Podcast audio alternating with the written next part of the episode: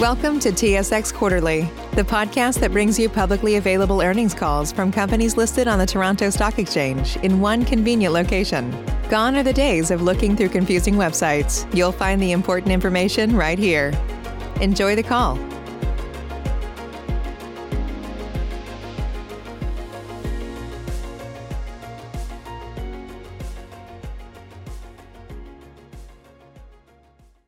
Welcome to the fourth quarter and year-end investors conference call. Today's call is being recorded. Legal counsel requires us to advise the discussion scheduled to take place today may contain forward-looking statements. They may involve known and unknown risks and uncertainties. Actual results may materially differ from any future results, performance, or achievements contemplated in the forward-looking statements. Additional information concerning factors that could cause actual results to materially differ from those in the forward-looking statements is contained in the company's annual information form, as filed with the Canadian Securities Administrators and in the company's annual report on Form 40-F, as filed with the U.S. Securities and Exchange Commission. As a reminder, today's call is being recorded. Today is February 15th, 2022. I would like to turn the call over to Chief Executive Officer, Mr. Scott Patterson. Please go ahead, sir. Thank you, Misty. Good morning, everyone. Thank you for joining us today, and welcome to our fourth quarter and year-end conference call. Let me open by saying that we are very pleased with how the year finished. We generated strong top-line and EBITDA growth, despite a very challenging operating environment with continuing pandemic challenges, labor shortages, and supply chain interruptions. The results are a direct reflection on our amazing teams who, throughout the pandemic, almost 2 years now, have been unwavering in their commitment to deliver on our service promise. So I want to kick off the call with a big year-end shout-out to the operating teams across FirstService. Thank you for all you do.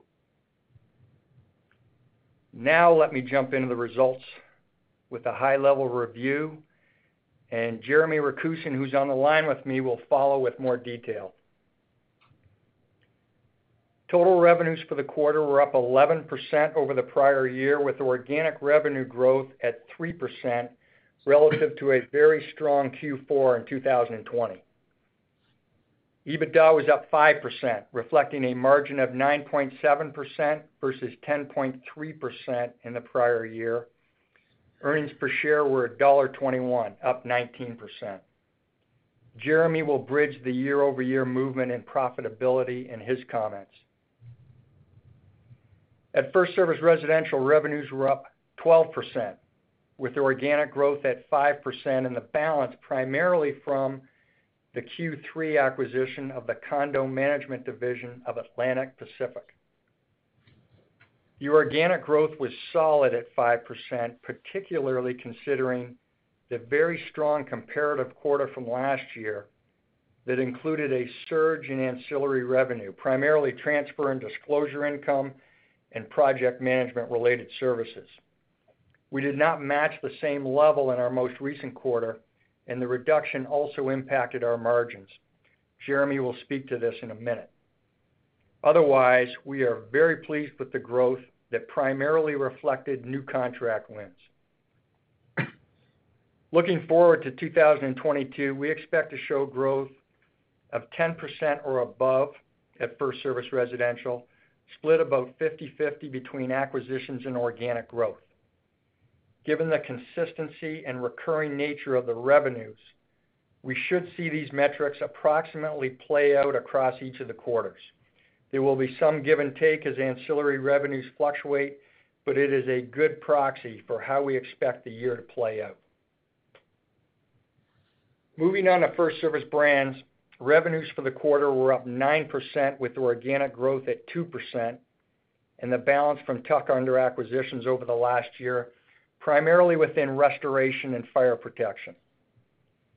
The organic growth number reflects the weighted average growth from our restoration brands, our home service brands, and Century Fire. Let me break down each. And I will start with restoration, which includes our results from First Onsite and Paul Davis. Revenues for the quarter were very strong and matched our results from Q4 of 2020. You will remember we benefited from Hurricane Laura and the Iowa windstorms in the last half of 2020 and generated $60 million of related revenue in the fourth quarter.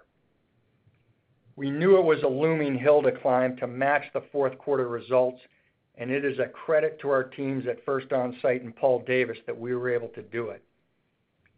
We benefited from almost $40 million of revenue from Hurricane Ida during the quarter, and outside of this event, grew our business through national accounts and increased share of existing customers. Organic growth excluding named weather events was mid-single digit.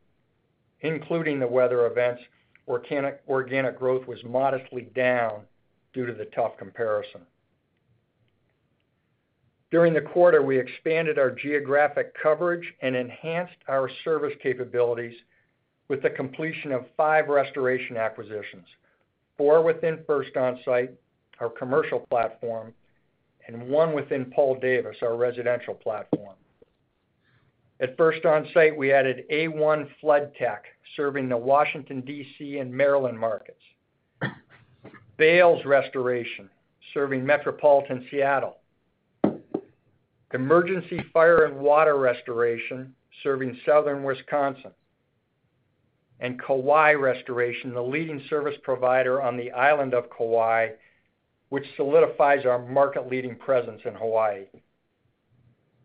At Paul Davis, we added Stat Services, a residential restoration company in Williamsburg, Virginia, adding a new market territory to the Paul Davis network of 330 locations across North America. With each tuck-under acquisition, we add talent, capability, and new relationships. And importantly, we enhance our ability to respond to our national commercial accounts and insurance carriers. Looking forward in restoration, we are expecting another strong year in 2022. Although we are largely through our work related to Hurricane Ida, we enter the year with a robust backlog of jobs across North America, including many commercial and industrial large loss claims from floods and fires. Last year, we had a surge in claims and revenue from the Texas deep freeze, which drove record Q1 revenues for our restoration brands. Our goal this quarter is to meet or surpass the prior year quarter, and our backlog would support this. Moving now to our home service brands, including California Closets, CertaPro Painters, Floor Coverings International, and Pillar to Post. As a group, the home service brands were up 30% for the quarter, all organic. We were particularly pleased with the sequential growth of 18% relative to Q3. We struggled with capacity during Q2 and particularly during Q3 of 2021 due to the resurgence of COVID, tight labor market, and supply chain issues. We had the backlog, and it is a credit to our teams in home services that we were able to effectively increase our productivity by almost 20% Q4 over Q3. Activity levels remain strong in home services, and we expect it to continue at least through Q2 and likely through the year. Like the rest of North America, our capacity was hit hard in January by Omicron, which will have some impact on Q1, but we are largely through it today and expect to finish the quarter strong and show 20% plus growth for Q1. At Century Fire, we continue to show strong top-line growth, up low double-digit versus the prior year with high single-digit organic growth. The commercial construction market remains very strong, and Century enters 2022 with a record backlog and very strong bid activity. In addition, the National Account Service and Repair Program continues to build momentum. We expect to see double-digit organic growth this year at Century beginning in Q1. In late December, we were very excited to close on the acquisition of Chesapeake Sprinkler Company based in Maryland and serving the Baltimore and Washington, D.C. metropolitan markets. Chesapeake is a full-service fire protection company and fulfills a key strategic goal for Century of expanding within the Mid-Atlantic region. We welcome Tim Anderson, CEO, and his entire team to the Century family. Before I call on Jeremy, I want to reiterate how pleased we are with our finish to the year and our performance during 2021. Organic growth for the full year was 10%, which well exceeds our average annual target and is a great reflection on the health of our brands and evidence of our ability to take market share. I want to again thank our operating teams for their continuing commitment and tenacity in a tough environment. Our culture and business model have enabled us to thrive the last 2 years and gives us confidence for 2022. Our markets across the board remain very active, and we expect another excellent year of growth. Over to you, Jeremy. Great. Thank you, Scott. And good morning, everyone. As you've just heard, 2021 was another year of strong financial performance at FirstService. We closed out the year with a fourth quarter that included consolidated quarterly revenues of $857 million, adjusted EBITDA at $83.5 million, and adjusted EPS of $1.21, up 11%, 5%, and 19%, respectively, versus last year's fourth quarter. For the full year, our businesses collectively delivered very robust growth, which was particularly impressive in the face of macroeconomic challenges in the labor markets and the continuing effects of the pandemic. Our consolidated annual results included revenues of $3.25 billion, up 17%, including 10% overall organic growth. Adjusted EBITDA coming in at $327.4 million, a 15% increase with a 10.1% margin in line with the 10.2% level in 2020. An adjusted EPS of $4.57, up 32%.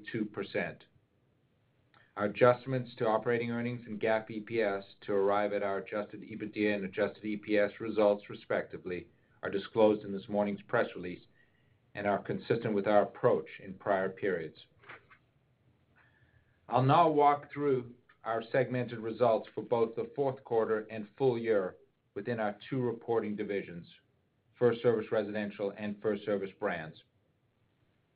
At FirstService Residential, for the full year, revenues increased by 12% over 2020, including 8% organic growth, yielding a 13% increase in annual EBITDA. Our 9.9% EBITDA margin was in line with the 9.8% in the prior year, consistent with our messaging over the past couple of years that top-line growth would be the primary driver of financial performance. Specifically in relation to the fourth quarter, revenues were $406 million, up 12% versus the prior year period, and the division reported EBITDA of $35.7 million, up 1% quarter over quarter. We saw our margin for the quarter come in at 8.8%, 100 basis points lower, with two factors contributing to the decline. First, as you heard from Scott, our margin declined with reduced higher margin ancillary services revenue versus Q4 2020, when we called out a significant surge in home resale-driven transfers and disclosures, as well as project management job activity. By way of further relevant comparison, our 8.8% margin in the current fourth quarter lines up favorably to the 8.6% margin we delivered in Q4 2019, when we had a more normalized contribution from ancillary revenue. Second, as we initially commented on in the third quarter, we are seeing wage inflation in several areas of our business, which negatively impacted our Q4 margin. We expect wage pressures to also influence our margin in the upcoming first quarter, but are confident we will work through these headwinds during the balance of the year as we go through contract renewals. In addition to the strong expected top-line growth Scott referred to, we anticipate that our 2022 full-year EBITDA margin at FirstService Residential will end up coming in roughly flat versus prior year. Now onto FirstService Brands. For the full year, performance was very strong, with 23% total revenue growth, including 13% organic growth, which drove a 21% increase in EBITDA. Our segment EBITDA margin of 11.3% remained relatively flat with the prior year of 11.4%. Once again, as expected, the division performance was top-line growth driven, with balanced strength from our home improvement, restoration, and fire protection businesses, and a healthy contribution from recent tuck-under acquisitions. In the fourth quarter specifically, FirstService Brands recorded revenues of $451 million, a 9% increase, and EBITDA was up 10% to $53.3 million, with our margin at 11.8%, level with the prior year. In the upcoming first quarter, we anticipate our Brands division margin to be down versus prior year for two reasons. First, Scott touched on the significant Texas freeze work we saw at First Onsite in the first quarter of last year. And with that event came higher margin mitigation jobs. In the absence of any similar weather-driven event in the upcoming quarter, First Onsite's margin will be lower due to less favorable job mix. The second factor at play is Omicron. Scott commented on the disruptive effect in pockets across our operations during January, and we are seeing this percolate into our labor costs in terms of paid time off sick leave, overtime pay, and related inefficiencies in getting jobs completed, whether it be in home improvement, fire protection, or restoration. We would expect upcoming Q1 Brands EBITDA to be relatively in line with last year, with the broad-based strong top-line growth across our service lines offsetting the margin impact. I also wanted to briefly call out two other items impacting our consolidated profitability. First, our corporate costs came in at $17 million for the full year, a significant increase over 2020 when we took aggressive expense reduction measures across the board to address the uncertainties of COVID. Second, during the fourth quarter, we realized $7 million in other income related to a gain on sale from a building owned by FirstService Residential in Florida. On an after-tax basis, this divestiture contributed 12 cents per share to our adjusted earnings per share for the fourth quarter and for the year. I'll now provide some commentary on our cash flow and capital deployment.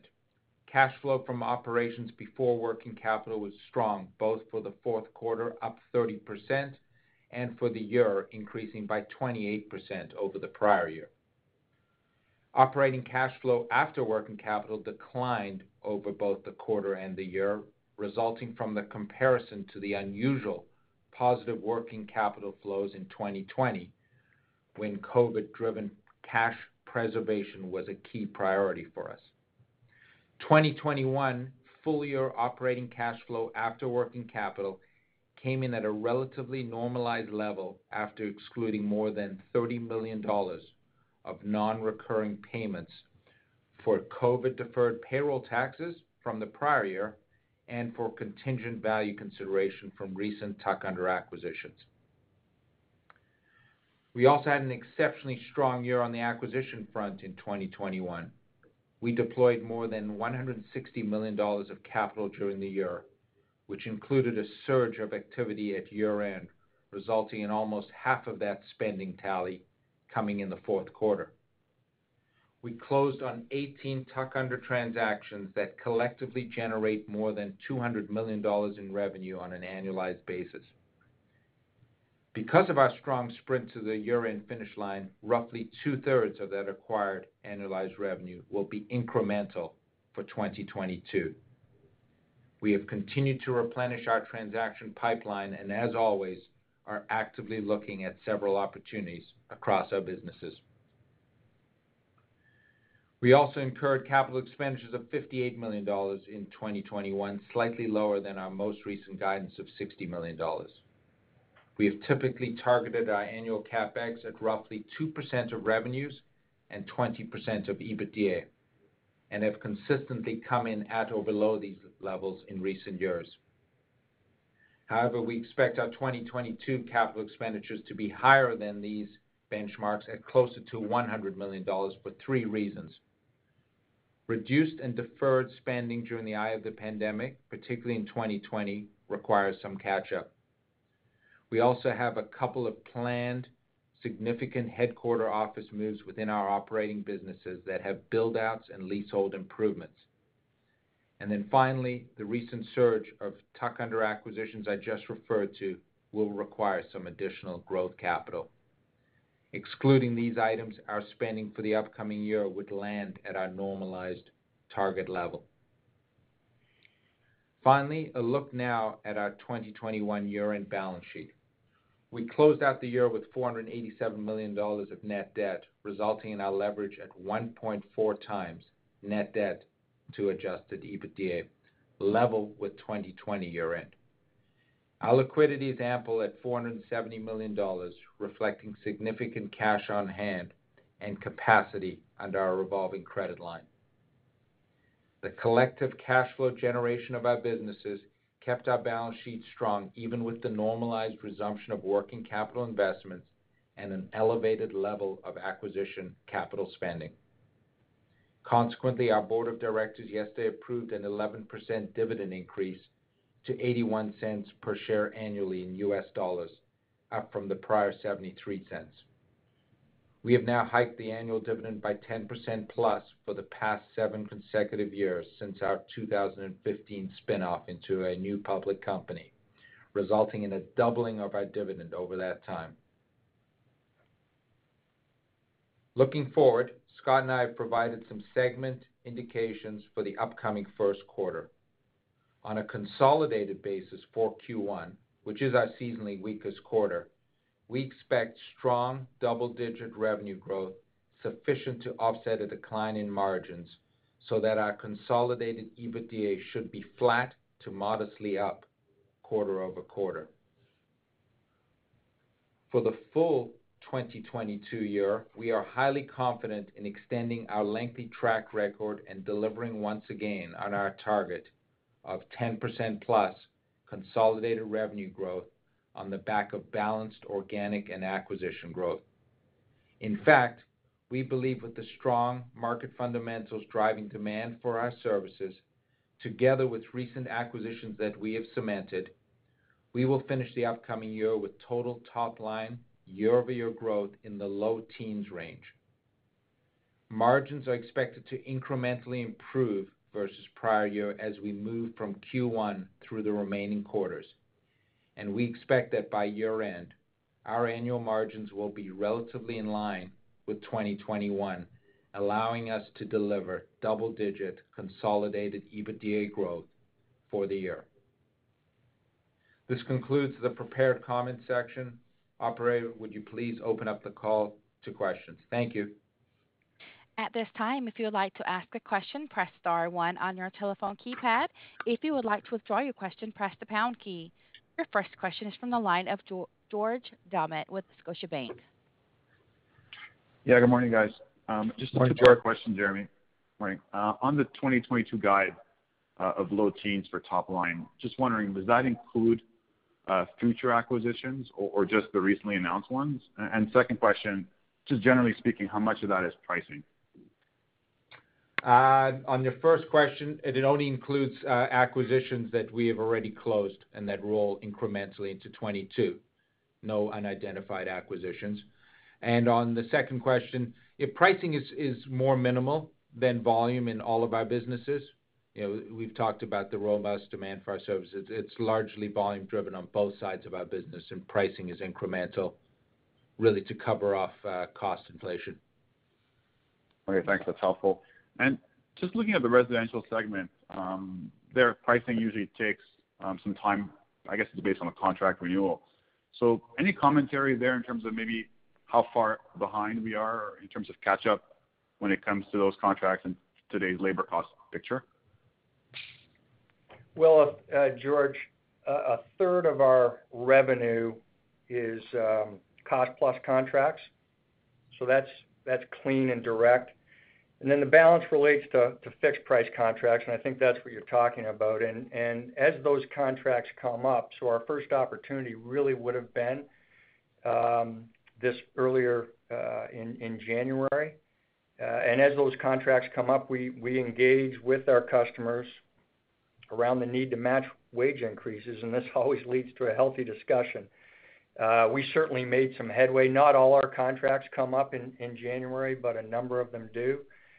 We made great strides, and we're confident that, you know, really by the end of the year, we'll have recouped, you know, much of the cost increases that we've been faced with. And as you heard in our prepared comments, we expect to show strong growth this year while holding our margins. So we certainly believe that that's the case. Yeah, thanks, Scott. Just a quick follow-up maybe on the resi segment. Any general comments on competition? You know, kind of the smaller, maybe lower price point competitors out there. Maybe what's going on? And can you maybe give a little bit of color on retention rates, how those are trending? Sure. You know, I've said many times before on this call, our competition is smaller private companies, and they compete on price. So there's always price tension in this environment, and there certainly will be this year, and that really is one of the principal reasons why it will take us the year to work our cost increases through. But it's no different than it's always been. Our competition competes with us on price, and we have to continually prove our value. And so we've been successful at that for years, and we'll be successful this year. Our retention rates, you know, we expect this year to be right in that same sort of mid-90s range, 94, 95. Okay, great. Thanks for your answers. Good luck. Your next question is from line of Stephen McLeod with BMO Capitals.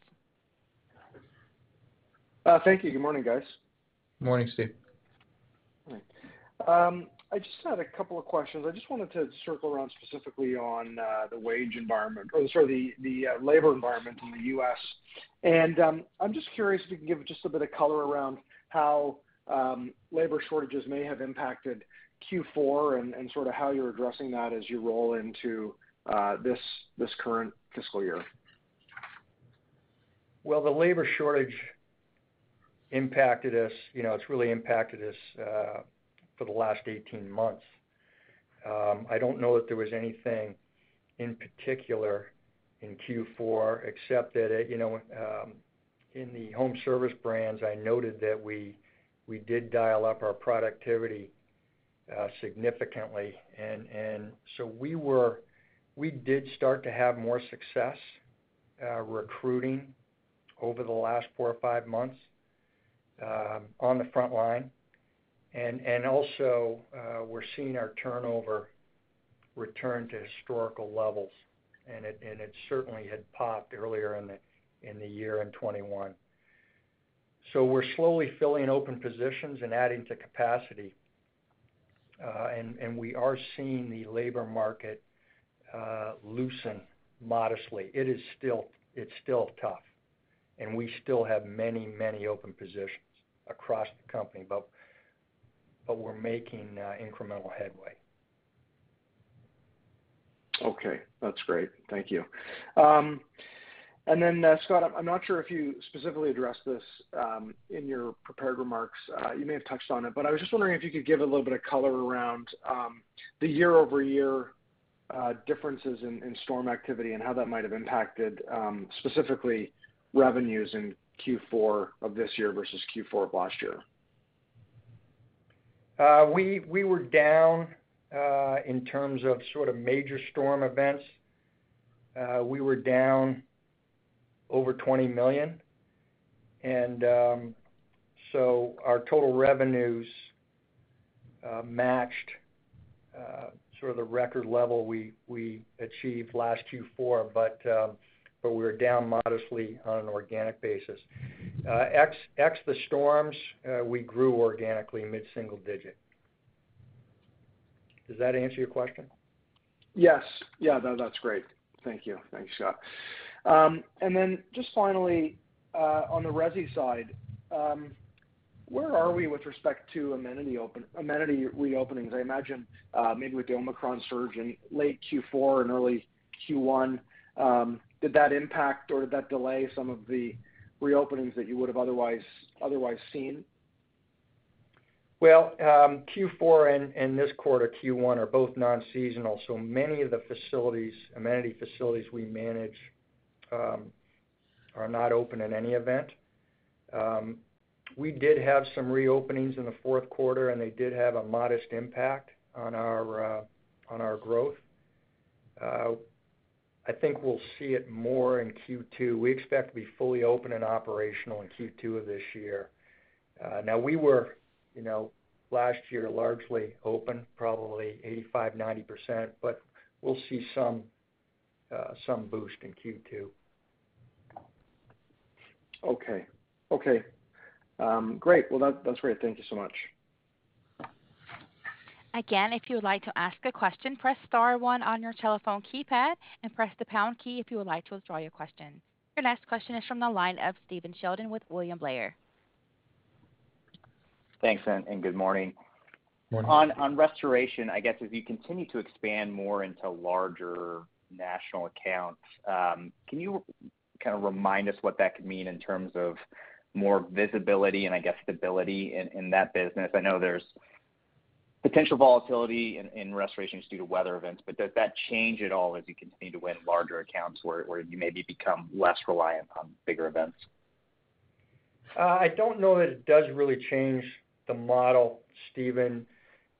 You've heard us say in the past that First Onsite has historically generated 15 to 20% of its annual revenue from area-wide events or named storms. We were within that range in 21. We were within that range in 2020.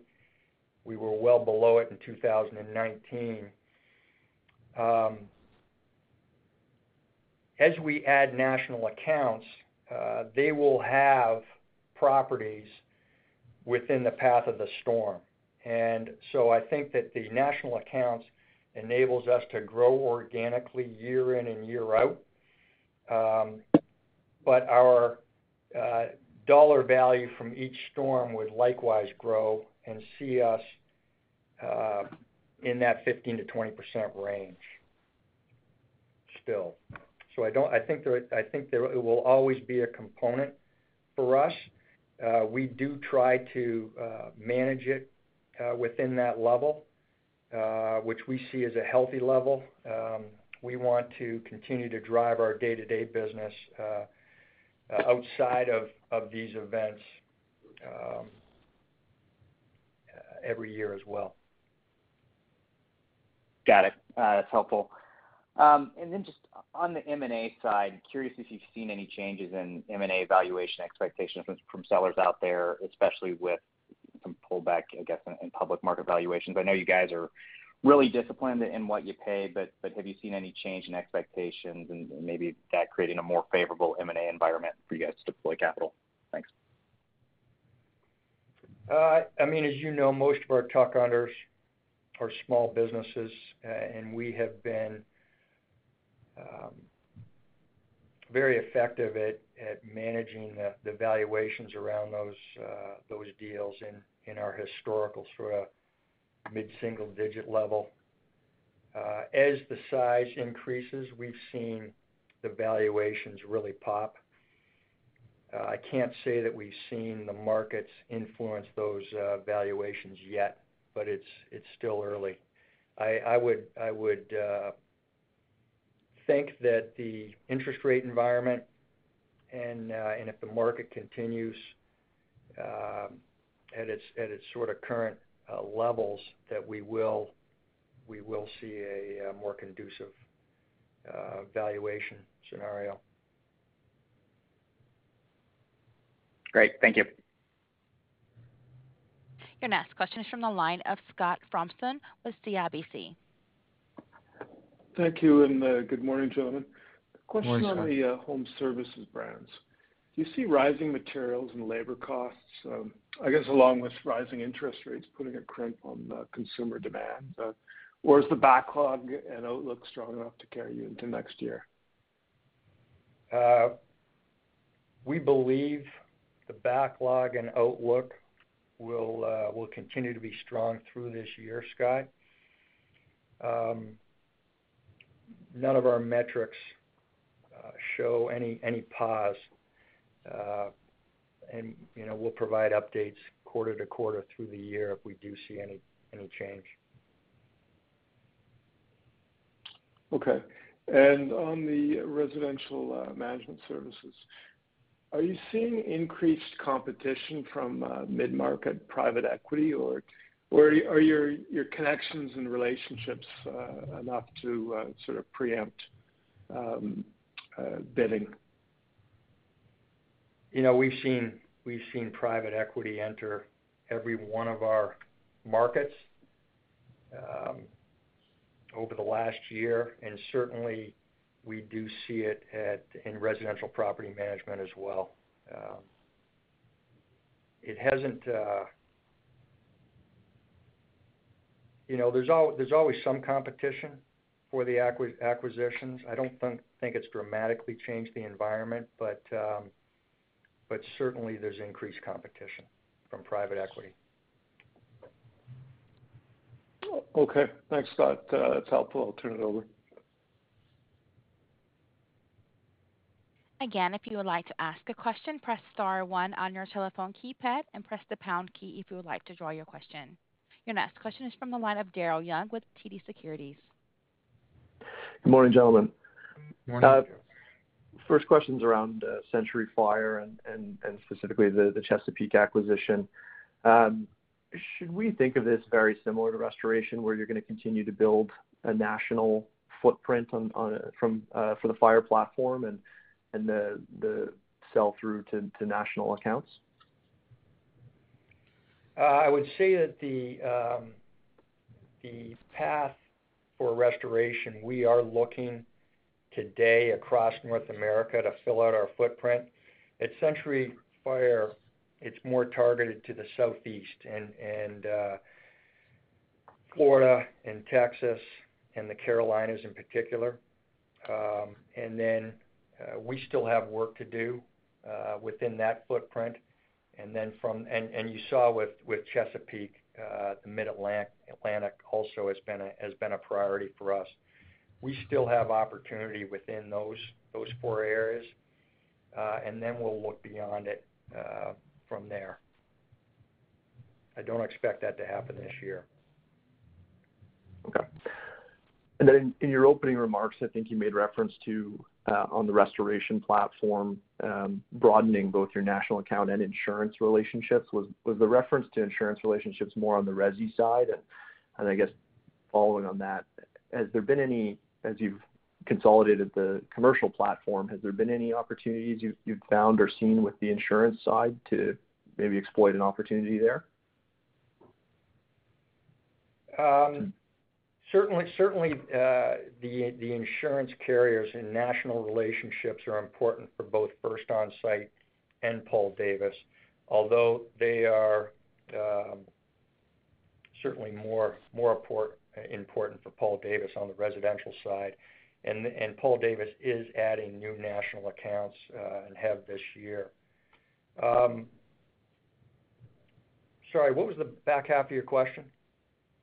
Just whether there was any opportunities to drive revenue growth related to maybe a unique insurance relationship for commercial customers, or an angle there that. Well, I think the angle is that Paul Davis and First Onsite have partnered and presented to, I would say, a handful of insurance carriers, a national commercial residential capability that's really unmatched in the industry. And so we're making some headway on that front. We've got a couple of customers as a result of that, and it's certainly something we'll be focused on more in the coming years. Okay, great. And then just one last one on the resi side. With all the investment that seems to be going in with pension funds looking for single-family rental investments, is there an opportunity there for FirstService Residential to be a property manager or a partner to some of these pension fund investments that are going into developing those single-family rental communities? You know, we've looked at it. It is a different business model, and the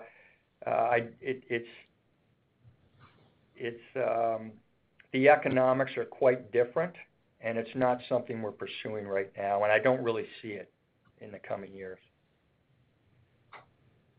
Okay, great. That's it for me. Thanks very much, guys.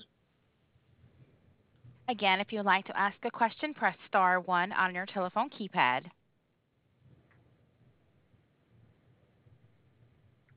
There are no further questions at this time. Thank you, Misty.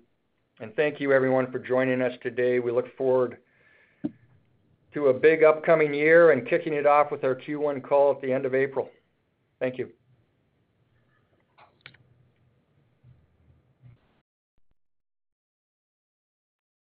Ladies and gentlemen, this concludes the fourth quarter and year-end investors conference call. Thank you for your participation and have a nice day. At Parker, our purpose is simple. We want to make the world a better place by working more efficiently, by using more sustainable practices, by developing better technologies. We keep moving forward. With each new idea, innovation, and partnership, we're one step closer to fulfilling our purpose every single day. To find out more, visit parker.com/purpose. Parker, engineering your success.